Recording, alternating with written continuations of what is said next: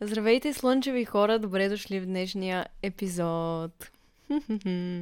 Започваме и сега с епизода, но споделих ви, че Remix Shop подкрепя 6 сезон на подкаста ми и заедно с тях ви предоставяме код за 20% отстъпка, който можете да използвате еднократно при поръчка от remixshop.com. На въпроса защо си заслужава да пазарувате оттам. Първо, освен че предлагат стотици хиляди, дори бих казала милиони дрехи, абсолютно всеки ден има огромни намаления, някои стигат дори до 80%, има изключително разнообразие. Освен, че предлагат всички тези прекрасни неща, те имат и мисия. Мисията им е да вдъхновят млади хора, като теб, като мен, като нас, да поставяме повторната употреба на дрехи на първо място. Защо? Защото знаете какъв отпечатък имаме върху природата. И когато пазаруваме от магазини като Ремикс, не само пестим пари, което е страхотен бонус, но и запазваме планетата по-чиста, защото когато пазаруваме дрехи, които са втора употреба или аутлет, намаляваме количествата вода и въглеродни емисии, които са необходими за производството на чисто нови дрехи. И също така, вместо да изхвърлите дрехите, които вече не носите, можете да ги продадете на ремикс, а ако те не са подходящи за продажба, Remix поема отговорността да предаде продуктите на фабрика за рециклиране на текстил, за да не го правите вие. Научете повече на remixshop.com и не забравяйте да използвате кода Изабел20 за 20% отстъпка към поръчката ви. Напомням ви, че всеки може да използва кодът поведнъж. А, да така, така, така, така. Днес ще си говорим за петата ми книга. И преди да излезете, преди да изоставите епизода, ако въобще не ви интересуват книги и, и особено моята книга, предлагам ви да ми дадете шанс и да останете някакво време, защото мисля, че епизодът така или иначе е интересен сам по себе си. Когато слушате този епизод, книгата ми вече е официално излязла. Книгата се казва Винаги има и още. Съвсем скоро ще е налична не само онлайн, но и по всички книжарници в България. И днес ще ви разкажа не само за петата книга, но и за посланията в нея, без да ви пускам спойлери. Спойлери, с други думи, няма да ви издам нищо важно, нищо супер съществено, което не трябва да знаете преди да сте я прочели. Така че спокойно. Днес ще се докоснем до основите й по-скоро. Днес ще ви направя мини трейлър, мини резюме на книгата и ще отговоря на всичките ви въпроси за нея. Или почти всички, не знам. Събрах колкото мога повече. След време, когато повечето от вас са я прочели, ще направя цял отделен епизод, в който можем спокойно да си обсъждаме всички глави, всички персонажи, кой какво е направил, кой какво е казал.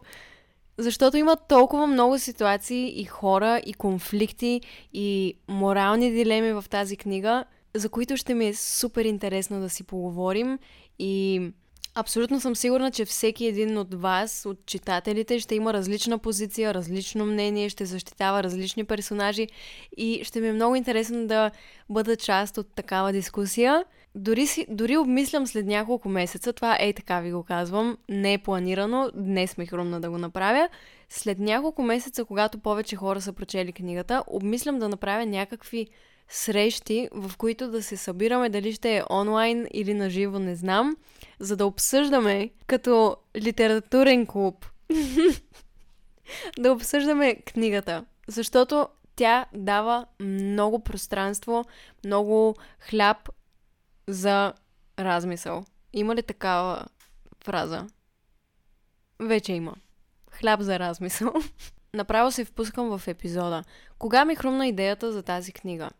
Идеята за самата книга ми хрумна през 2019 година, когато бях на ски със семейството ми, просто карах по ски пистата, бях се впуснала в някакви размишления и стигнах до един простичък извод, че винаги има и още. Обикновено като ми идват идеи за книгите, първото нещо, което ми идва е името за книгата. И примерно главния персонаж и какво горе-долу ще се случва в самата история. В момента, в който си казах, чакай малко, винаги има и още. Винаги има още нещо, което не знаеш, нещо, което може да си пропуснала. Не бързай да си правиш изводи. Казах си, Боже, това ще е невероятна книга. Веднага в главата ми започнаха да се редят персонажи, идеи, кой, какво, що, как. Много се развълнувах, записах си идеята в телефона и оттам нататък, откакто идеята беше записана, тя просто се редеше в главата ми. Тогава имайте предвид още втората ми книга причината не беше готова и мисълта да започна да пиша друга книга и то толкова сложна в главата ми, беше много далечна. Знаех, че няма да се случи това нещо, но знаех, знаех, усещах го и не спирах да мисля за тази книга в последните години от момента, в който идеята ми е хрумнала, защото знаех, че това ще е една от моите книги. Така се случи, че след като идеята ми хрумна, издадох три книги, които нямаха нищо общо с тази. И знаех, че ще дойде един момент, в който ще бъда готова да, да я напиша. И този момент дойде миналата година, 2021, през юли или юни. Не съм сигурна. Лятото дойде.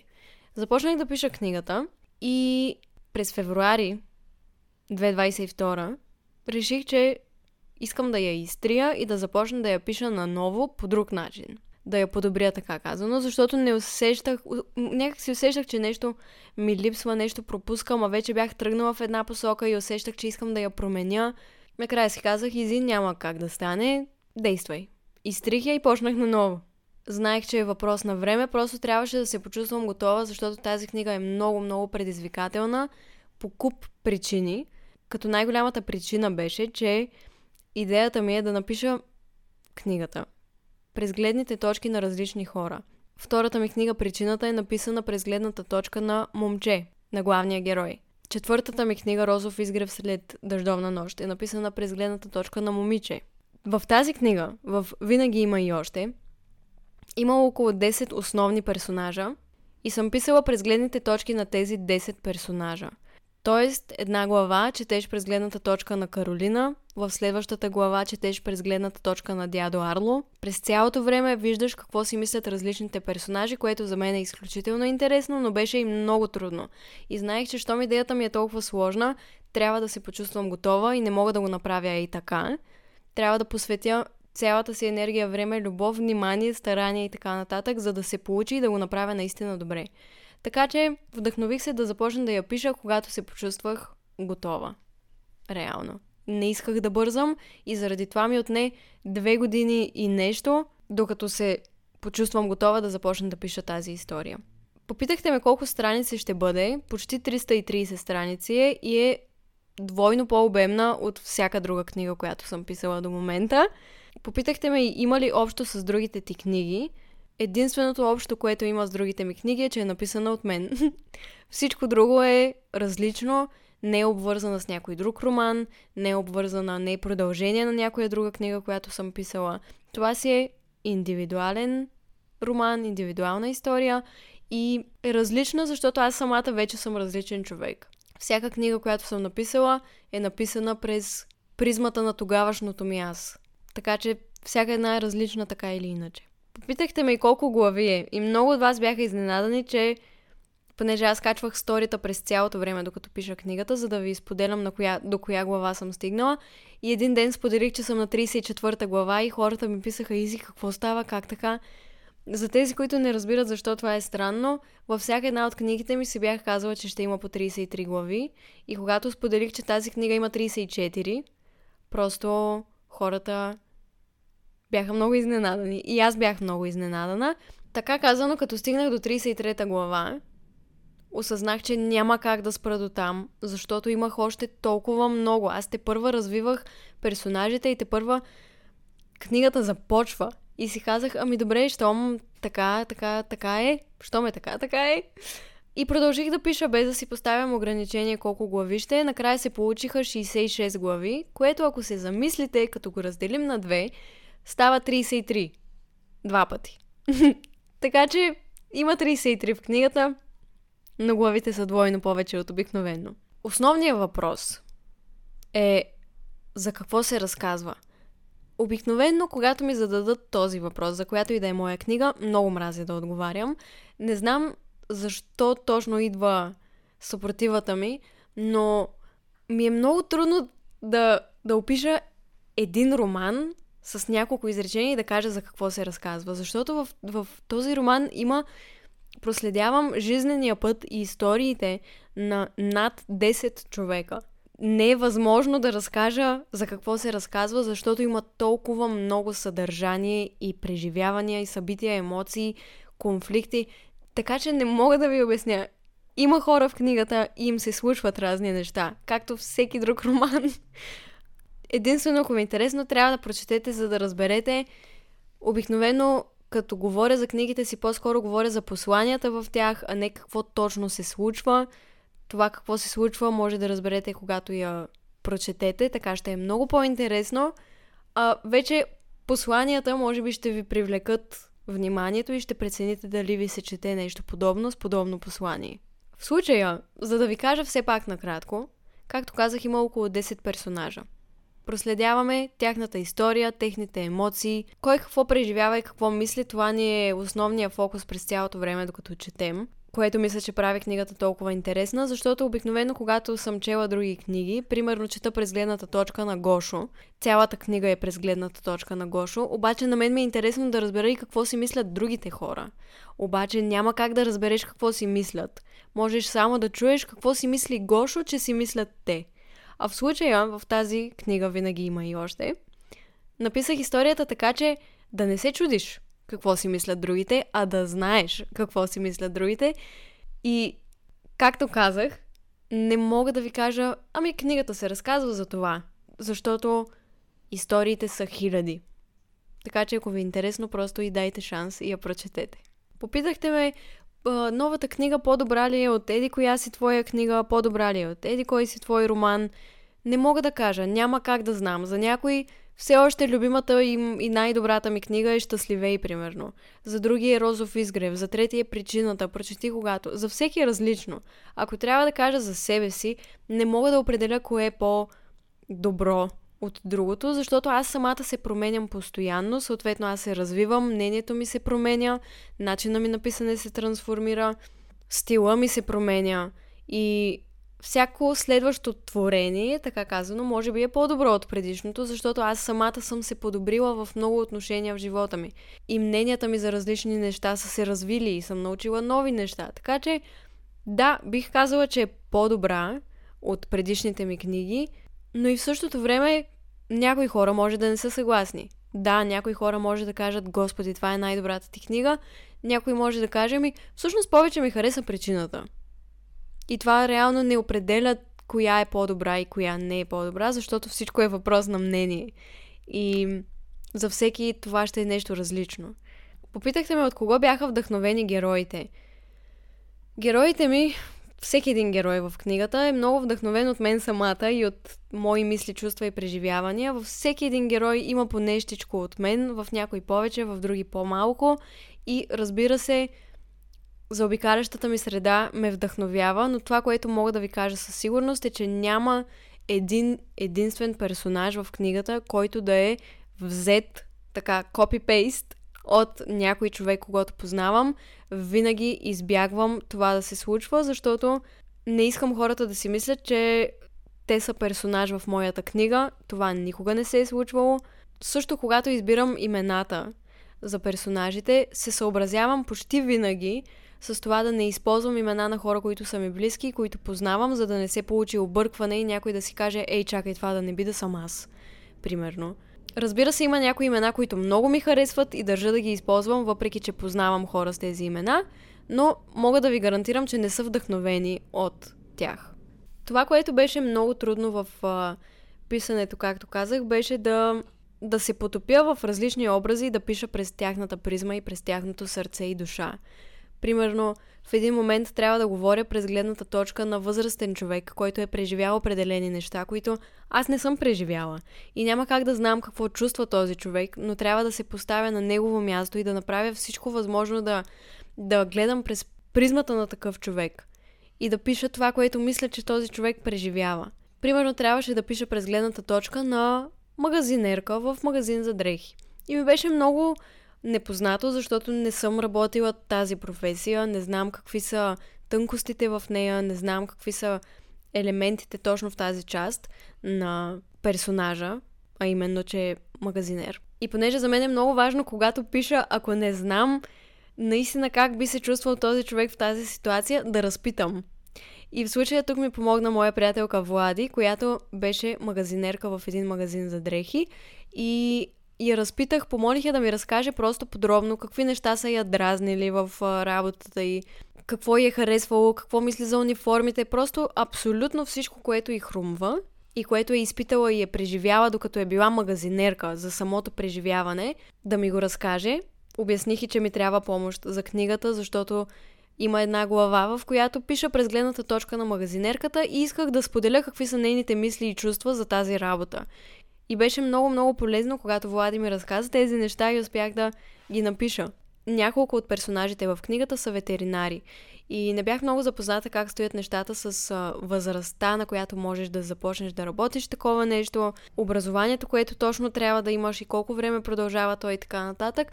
Та, трябваше да се допитам до приятелката ми Елив, защото тя учи медицина.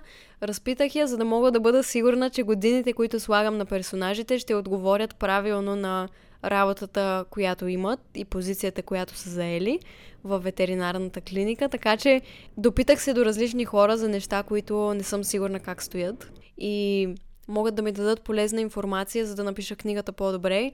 И това беше много интересно и съм се постарала наистина за всеки един персонаж да вложа живот и замисъл. Също така един от персонажите, който е най-силно вдъхновен всъщност от истинска личност е дядо Арло. В книгата ще срещнете този персонаж, дядо Арло. Той е вдъхновен от моя дядо Стефан. Дядо Стефан почина преди няколко седмици. Светла му памет. Той беше много, много, много важен човек в живота ми, много влиятелна личност в живота ми и персонажа беше вдъхновен от него и много от неговия житейски път. Имах възможността да разпитам майка ми, която е неговата дъщеря, за неговото детство, за неговия живот и успях да се вдъхновя много от неговата сила и добрина и душата му изобщо. Също така, голяма част от персонажа не е вдъхновен от него. 50 на 50 е така казано, някои неща са измислица, но много ми помогна през цялото, цялото време, докато пишех книгата, да мисля за него и много съжалявам, и ми е много мъчно, че никога няма да може да я прочете, но така както той ще живее в сърцето ми завинаги, мисля, че през този персонаж, през дядо Арло, ще живее и във вашите сърца завинаги, защото той е изключително добър и позитивен персонаж, както беше и дядо Стефан. И много се радвам, че заема такава част от книгата и че ще можете малко или много да се докоснете до него. Попитахте ме дали книгата е свързана с раздяла. В книгата има всякакви неща за връзки. Има раздяла, има любов, секс, изневери, прошка, гняв, измама. всякакви емоции има и има всичко. Мога да ви кажа, че има всичко. Коя глава написа с най-голямо удоволствие? Честно да ви кажа, нямам, нямам такава глава, която да се отличава изключително много от другите, защото всяка глава си беше индивидуална и специална по нейния си начин. Имало е моменти, в които не ми е толкова приятно да пиша, защото нещата, за които пиша, не са ми толкова приятни. По-емоционални, по-болезнени, по-трудни. Аз ги изживявам докато ги пиша и някакси не винаги е било приятно, но съм писала книгата във всеки един сезон, което беше интересно. Писала съм я на плаж, в сняг, в есен, в пролет. И, и, и всеки, всеки един елемент си е специален от писането. Нямам глава, която да ми е доставила най-голямо удоволствие. Колко време ти отнемаше да напишеш всяка глава? Мога да ви кажа, че първа глава, която дори не е толкова дълга, първите глави не са толкова дълги, така или иначе, всяка една глава ми отнемаше минимум по 2 часа. Една глава. Вие ще прочетете, като имате първа глава я прочетете, ще видите колко е кратка всъщност, но всяка една глава ми отнемаше часове, защото много внимателно обмислях и си представях кое къде седи, кое как се усеща, кое как искам читателя да усети. Отнеми страшно много време, много се постарах за всичко и някои глави пишех с дни. Не часове, примерно 2 часа, а с дни. И седя и ги мисля и си представям и примерно ако пиша за определен тип човек, започвам да си мисля добре как би се чувствал този човек в тази ситуация и как би реагирал на този елемент. Просто беше много, много емоционално и отнемаше много време. Има ли любовна драма? Има много любов, има много драма, има много всичко. отношения с родители, с приятели, с работа, връзки, срещи, всичко. Кое е основното послание в книгата? Приятели, основното послание в книгата е това, което е и в заглавието. Винаги има и още. И ми се иска всички да си го напомнят и всички много, много така, след като са прочели книгата, да го запазят в душите си като нещо, което да, да си спомнят, че винаги има и още. Какво значи това? Доста е простичко. Понякога си мислим, че знаем всичко за ситуации, за хора, за конфликти, за драми, но не винаги нещата са такива, каквито изглеждат. Винаги има още нещо, което не знаем. И това не значи, че е нещо негативно. Нямам предвид, като казвам винаги има и още, да казвам винаги има и някаква скрита тайна и драма и... Не, понякога, примерно, си мислиш, че някой човек е супер неприятен и гаден и зъл и, и просто ти е противен, но всъщност винаги има и още и, и нямаш никаква представа, че този човек може да има най-доброто сърце и да прави най-добрите неща, за които ти просто не знаеш, просто не го познаваш добре. Имам стотици хиляди милиони примери от собствения ми живот, в които съм стигала просто до заключението, ей, винаги има и още наистина. И сега ще ви дам някакви примери. Най- най-актуалният пример в този момент за вас, който мога да ви дам е, че докато слушате този епизод, вие си казвате да, ето я, Изи, приказва някакви неща, седи си на Барбарона, м- живее си живота, в настроение. Днес съм в ужасно настроение. Откакто съм се събудила, съм в много лошо настроение. И ви го казвам просто защото, ако не го бях споменала сега, вие щяхте да останете с впечатлението, че днес се чувствам невероятно. В момента, да, докато записвам този епизод, се чувствам добре. Наистина. Но цялостно, целият ми ден не се усеща приятно и не се чувствам добре днес. И, и имам много тревога в себе си, много стрес, много, много, много емоции и вие нямаше да знаете това ако просто не го бях споделила. Щяхте да си мислите някакви неща, щяхте да предполагате някакви неща, но нямаше да знаете, че всъщност винаги има и още и че зад този епизод и преди да съм записвала този епизод съм чувствала други неща. И преди колегите ви да дойдат на работа, те са преживявали други неща, за които вие не знаете. И преди съучениците ви да дойдат на училище, те са преживяли нещо вкъщи, за което вие не знаете и са имали мисли в автобуса, за които вие не знаете. Учителите ви също, преди да влязат в класната стая и да ви преподават какъвто и да е урок или професорите в университета, те също са преживявали неща, за които вие нямате представа. Нямате представа какво се случва в главата на един човек, какво може да изживява, какво може да му се случва вкъщи винаги има и още хора, винаги има и още и понякога си казваме, примерно, е така, виждаме някаква ситуация, започваме веднага да я критикуваме, да знаем, да си мислим, че знаем твърде много и да казваме този е такъв, онзи е такъв, да лепим някакви етикети на хората, без всъщност да ги познаваме, без всъщност да знаем те какво преживяват, какво им се случва, защо всъщност са такива, което не е честно. Не е честно спрямо нас, не е честно спрямо тях. И ако си напомняме, че винаги има и още, ще критикуваме много по-малко, ще се ровим в чуждите драми много по-малко и ще се чувстваме много по-добре. Според мен. Толкова много пъти, примерно, съм виждала някакви ситуации в социалните мрежи, да кажем, следя някакви известни личности, на които се възхищавам и съм тинейджърка.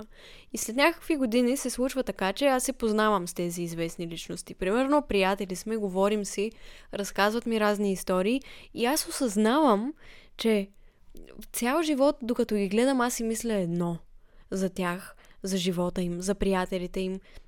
И после имам късмета, шанса да ги опозная и разбирам, че не всичко е такова, каквото съм си мислила и такова, каквото е изглеждало. И това е нормално. Но аз просто съм живяла в иллюзията, че знам всичко. И съм имала твърдо мнение за всичко. 100% този човек е такъв. 100% този човек чувства тези неща. Не винаги е така, хора. Това не значи, че хората лъжат, че хората ни заблуждават. Просто означава, че не знаем всичко. И, и тази това послание е толкова специално за мен и толкова често мисля за това от години вече насам, че исках чрез книгата и чрез тези истории да го предам на вас. Може би и вие да усетите това. Може би даже сте го усещали хиляди пъти и вие. Сигурно даже ви се е случвало някакви хора, които ви познават, но не ви познават толкова добре, да, да имат изградено мнение за вас, което не отговаря на реалността. Те живеят в друг свят. Те си мислят, че знаят всичко за вас. Но всъщност вие знаете, че има и още, има и още от мен. Не, аз не съм всичко това, което ти си мислиш, че съм. Нали? Сигурна съм. Просто съм убедена, че всеки един от вас е преживял нещо подобно, в което дори да кажем някой просто ви е критикувал без да знае цялата история, без да знае вашата страна на, на ситуацията. И това е посланието на книгата, да си напомняме това по-често. И знаете ли, много пъти ми се е случвало да, да ми се наложи да правя нещо. Примерно да, да присъствам някъде или да снимам видео или да кача снимка, някакъв пост, някакво стори, което съм снимала по-рано през деня, примерно. И в секундата, в която го качвам, да се чувствам супер зле. Случвало ми се е да плача, да съм супер разстроена, да преживявам нещо много трудно и да кача снимка, на която съм усмихната от някаква готина фотосесия, която съм имала миналата седмица. И хората виждат снимката, хората не виждат, че аз рева, докато я качвам. Те не са виновни, че не виждат, че аз страдам. Но си правят заключението. Ето, тя качва щастлива снимка, значи днеска е добре, днеска живота е топ. супер як. И аз самата, примерно, виждам, че някое момиче качва супер готина, секси, красива, powerful снимка. И си казвам, ето, то всичко е наред, хората я обичат, харесват. И после се срещам с нея и ми казва колко е зле тия дни, колко в колко лошо настроение и какво преживява и така нататък. И аз си давам сметка, чакай малко, винаги има и още. И ми се иска да уточня, че качвайки тази снимка, примерно, докато рева, понеже ви дадох такъв пример. Да кажем, миналата седмица съм имала фотосесия, днес получавам снимките, седмица по-късно и искам да кача един кадър. Време е да кача един кадър. И го качвам обаче точно в този момент, в този ден, аз не съм на кеф, не ми е добре. Качвайки тази снимка, това не означава, че се опитвам да заблудя хората, а просто, че си живея живота и нещата се случват и понякога не се чувстваш добре и трябва да качиш нещо или трябва да отидеш някъде или трябва да направиш някакви неща и не искаш да показваш, примерно, че ти е зле. И мисля, че това е окей, okay, но идеята е да си напомняме точно в тези моменти, че винаги може да пропускаме нещо. Да не бързаме да си правим заключения, да не бързаме да се сравняваме с другите и да си казваме, ето виж, на нея толкова е добре и да си казваме, виж нейната връзка колко е хубава, как изглежда, колко не знам какво, а пък при мен нещата са много зле, примерно. Ти никога не знаеш какво преживява този човек наистина. И дори да сте много близки, пак може да не знаеш някакви неща.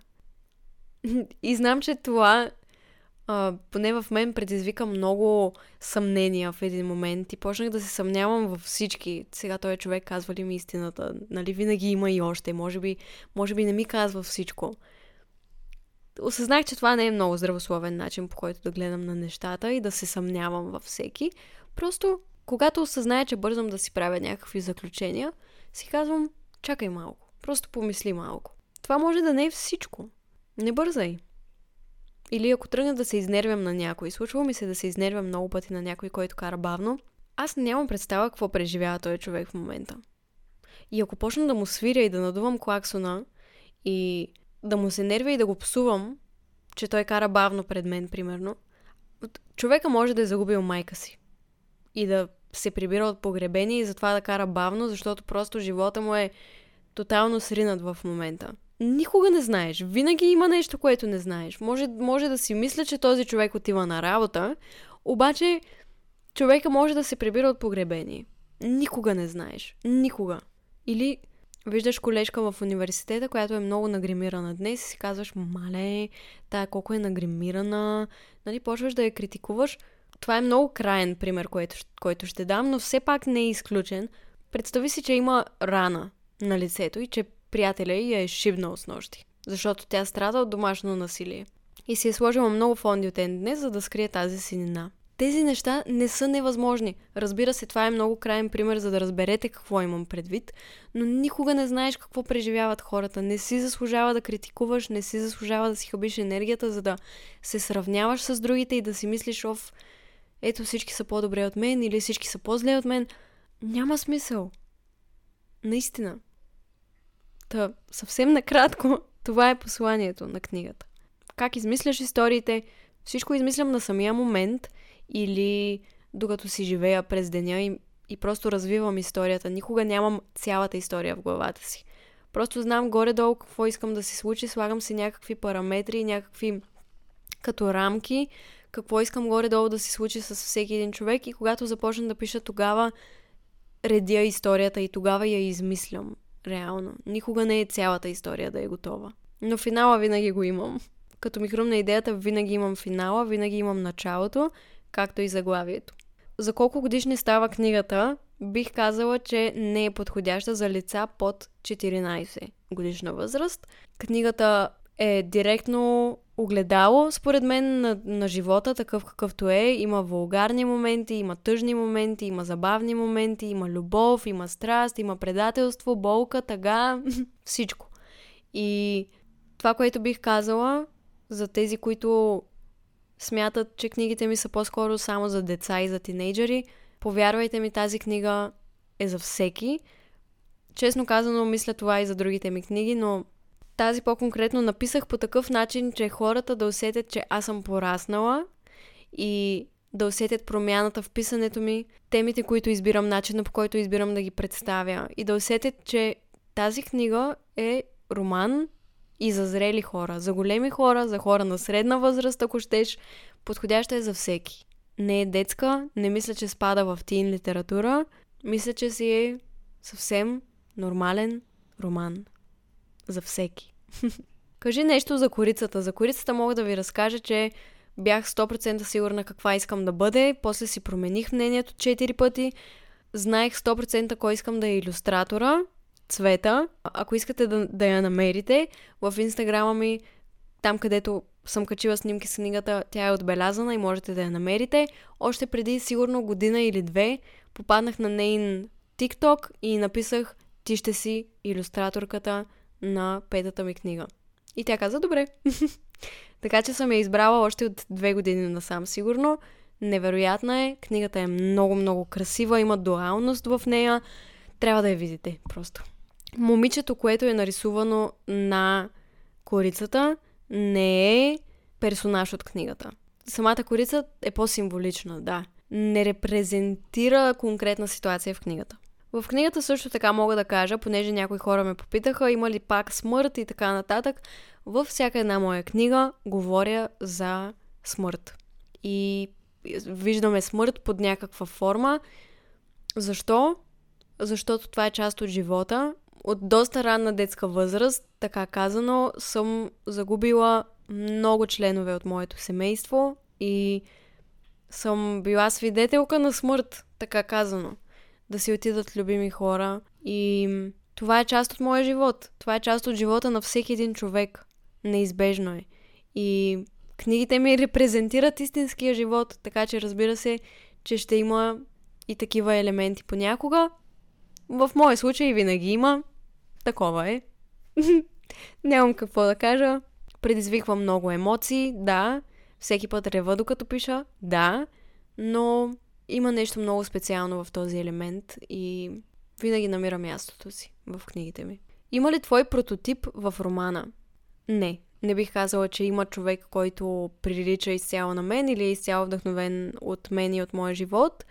Както казах, във всеки един персонаж има по-малко от мен, в някой повече, в някой по-малко. Когато мисля за персонажа, аз се поставям в неговите обувки не е лесно това, защото пак казвам, пишеш през 10 различни човека, 10 различни живота, 10 различни гледни точки и понякога не искам да вкарвам някакви неща от себе си, искам да си измисля нещо, искам да го опиша по определен начин спрямо други неща, които съм наблюдавала, дали ще е в други хора или в сериали или в каквото и да е, не винаги взимам от себе си и описвам неща, които задължително аз чувствам или съм чувствала. Така че Надявам се това да отговаря на въпроса. Колко пъти прочетах книгата? Прочетох книгата три пъти, четири, пет пъти. Нещо такова, не знам. Много пъти съм я прочела и ще я прочета пак, защото вече я имам в хартиен вариант и задължително ще си я прочета отново. Въпреки, че е малко страшно лично за мен, да прочета книгата си, когато е напечатана вече, защото ме е страх, че докато я чета, мога да открия някакви грешки, които съм пропуснала, или нещо да не ми хареса и да се почувствам отвратително. Защото аз се вкопчвам в тези малки неща, когато видя някакъв пропуск и, и не ми е приятно. Но ще я прочета. Книгата има ли щастлив край? Няма как да ви кажа такова нещо, приятели. Ще трябва да я прочетете. Но това, което мога да ви кажа за края е... Значи първо, моля ви, моля ви, умолявам ви, ако не искате да си развалите преживяването с четенето на тази книга, не четете последната глава. Ако искате да си развалите цялото преживяване, окей, прочетете я. Но най-голямата ми молба е да не четете края. Защото края е нещо специално. И реакциите на хората, които са я прочели вече в обкръжението ми за самия финал, са били много интересни и нямам търпение да, да, да, да, да видя вашите. Даже ми се иска някакси хората, които четат последната глава, да се снимат.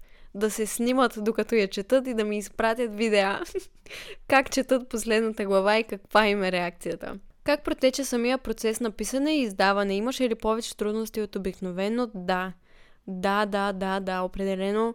Всеки, който издава книги или някакви хартиени изделия в момента, в днешен ден, в днешни времена, знае колко е трудно, колко по-различна е цената на хартията. На места се е вдигнала с 200%. Колко по-големи са разходите. Въобще много, много беше сложно цялото нещо. Добре, че аз не се занимавам толкова с печатарския процес, но доставката на хартия сама по себе си, цената й беше нещо ненормално в сравнение с всяка друга моя книга. Но в крайна сметка успяхме. Машината, която слепва тялото на книгата, се щупи преди няколко дни и всичко е наред вече, книгите са перфектни, но точно преди да трябва да започнат да правят моята книга, машината се щупи, трябваше да я оправят, оправиха я и вече имам книги, но имаше всякакви трудности наистина. Попитахте ме дали можете да поръчате книгата в чужбина. Да.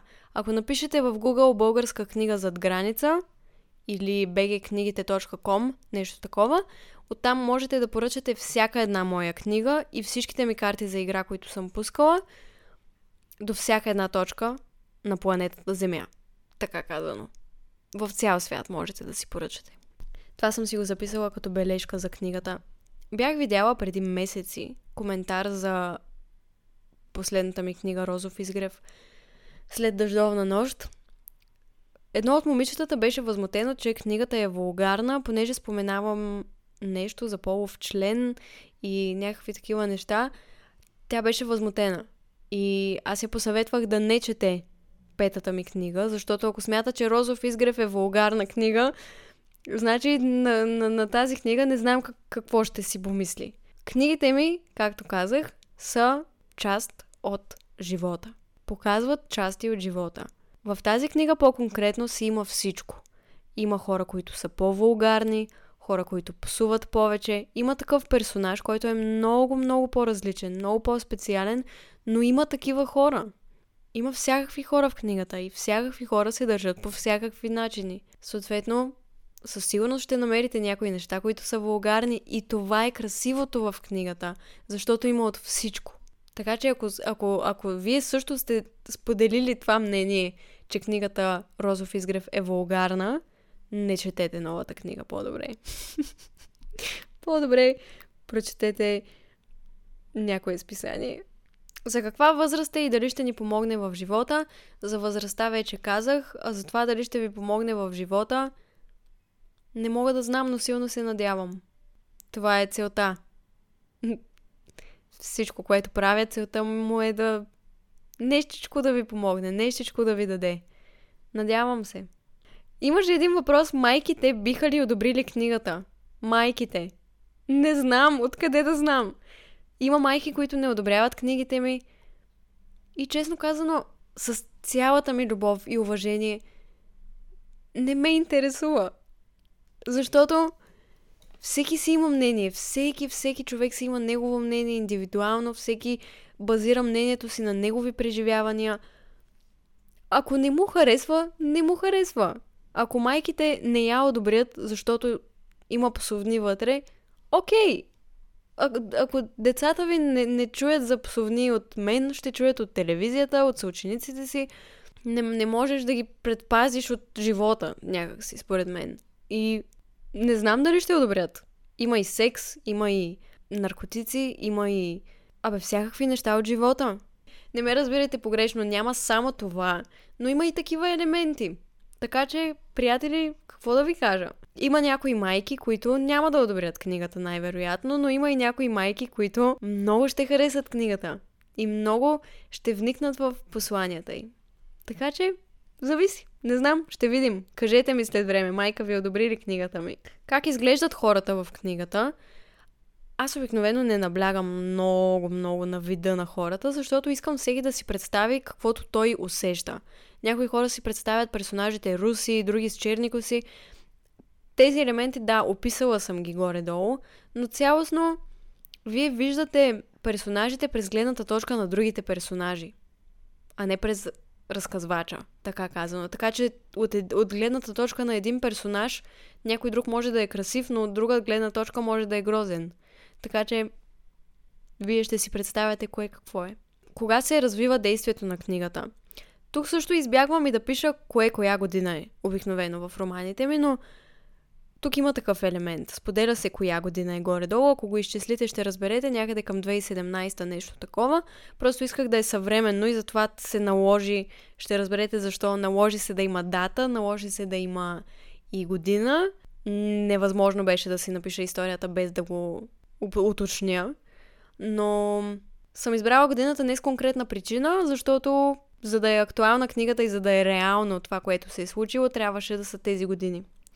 Ако ме разбирате. А, същото въжи и за действието. Питахте ме къде се развива действието.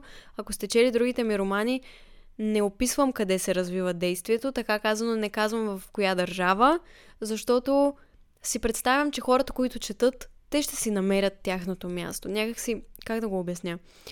Не искам да пиша, че се развива в Шумен и тя пътува от Шумен до Варна или от Шумен до София. Не уточнявам. Така че за вас може да е Германия, ако сте оттам, за вас може да е Петрич или не знам, Русе или Провадия. Както искате, можете да си го представите и понеже не е уточнено къде се намира, може да е навсякъде. И това ми харесва много. Какво е усещането ти? Какво ще се случи с книгата? Какво искаш да се случи? Усещането ми за тази книга е, че нямам представа какво ще стане.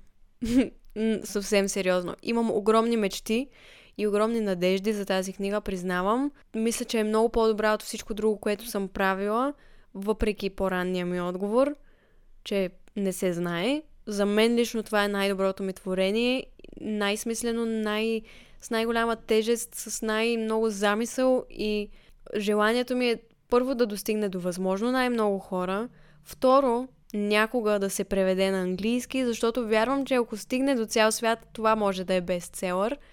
Истински го вярвам, защото мисля, че е толкова добра. И разбира се, най-голямото ми желание, както винаги, е да е полезна. Може да е наистина е така за едно нещичко но, но, но нещо да ти светне, нещо да ти грейне в главата или дори да, да не ти промени живота, просто докато четеш да се припознаеш някъде и да си кажеш, ей, това съм аз. Или, ей, това ми напомня на мен. Да се почувстваш разбран, по-малко самотен. Говоря и за ментално здраве в книгата, много, много по-подробно. Цялостно искам хората да се почувстват по-малко сами, да се почувстват разбрани. Искам и се също и с книгата да, да ядосам хора. Сигурна съм, че не го очаквахте, но искам да ядосам някого, искам да объркам някого, искам да, да провокирам някого да не е съгласен. Защо го казвам? Защото искам книгата да предизвика различни емоции във вас. Не да, не да се ядосате на мен или на, на, на себе си, не го казвам с такава цел, а по-скоро, докато четеш, примерно, да забележиш, ей, тук се ядосвам, тук истински изпитвам гняв към този човек. И в следващите глави да си кажеш, чакай малко. Сега изпитвам любов към този човек, вече не съм ядосан. Примерно, разбирате ли, да, да, да минете през спектъра на емоциите, защото за мен една книга е добра, когато може да те разплаче, когато може да те ядоса, когато може да те обърка, когато може да промени мнението ти за нещо. И силно искам това да е книгата за вас. И вярвам, че ще е. Вярвам го. Има много житейски ситуации, както казах, и съм сигурна, че всякакви хора ще се припознаят във всякакви ситуации. Всеки е свободен да я тълкува както иска, свободна е за интерпретация, за това е книга, за това е произведение, така казано. И най-прекрасното нещо е, когато хората го четат, да имат свободата да го интерпретират както преценят. Тук идеята ми не е, разбира се, е хората да ми слагат думи в устата и да ми казват ти тук искаш да кажеш това или ти тук подкрепяш това или не. Интерпретирай го както ти искаш. И, примерно, тук много, много, много наблягам на това нещо. Това, че, примерно, в книгата пиша за алкохол, или за изневяра, или за домашно насилие. Това не означава, че подкрепям тези неща и че мисля, че те са нещо прекрасно. Моля ви да не, да не смесите тези две неща.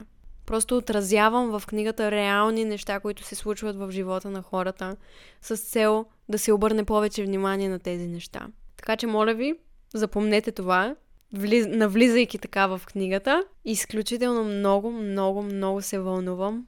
Не мога да ви го опиша. Това е много голям момент за мен и представете си просто толкова дълго време това нещо е в главата ми и сега то ще стигне до хората. Малко е страшно, признавам си, малко е страшно кой какво ще си помисли, кой как ще го тълкува, но все пак знам с какви намерения съм го написала и знам, усещам го в сърцето си. Не мога да ви го опиша наистина по друг начин, но с цялото си същество усещам, че има хора, които имат нужда от тази книга. И това на мен ми стига. Това просто ми стига. Та така, не знам дали вие сте едни от тях, не знам дали ти си един от тях. Ако прецениш, много ще бъда щастлива да подкрепиш книгата ми, да й дадеш шанс, да си позволиш да ти хареса или да не ти хареса.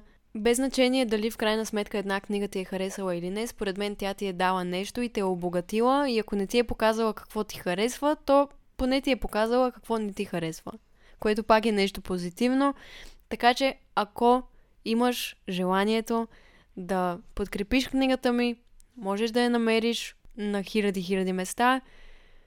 Най-лесно в сайта на Робертино, robertino.bg, има си цяла категория Изабел и като кликнеш на тази категория ще видиш всичко, което съм издала с тях и можеш да си избереш дали на новата книга да дадеш шанс или на нещо друго.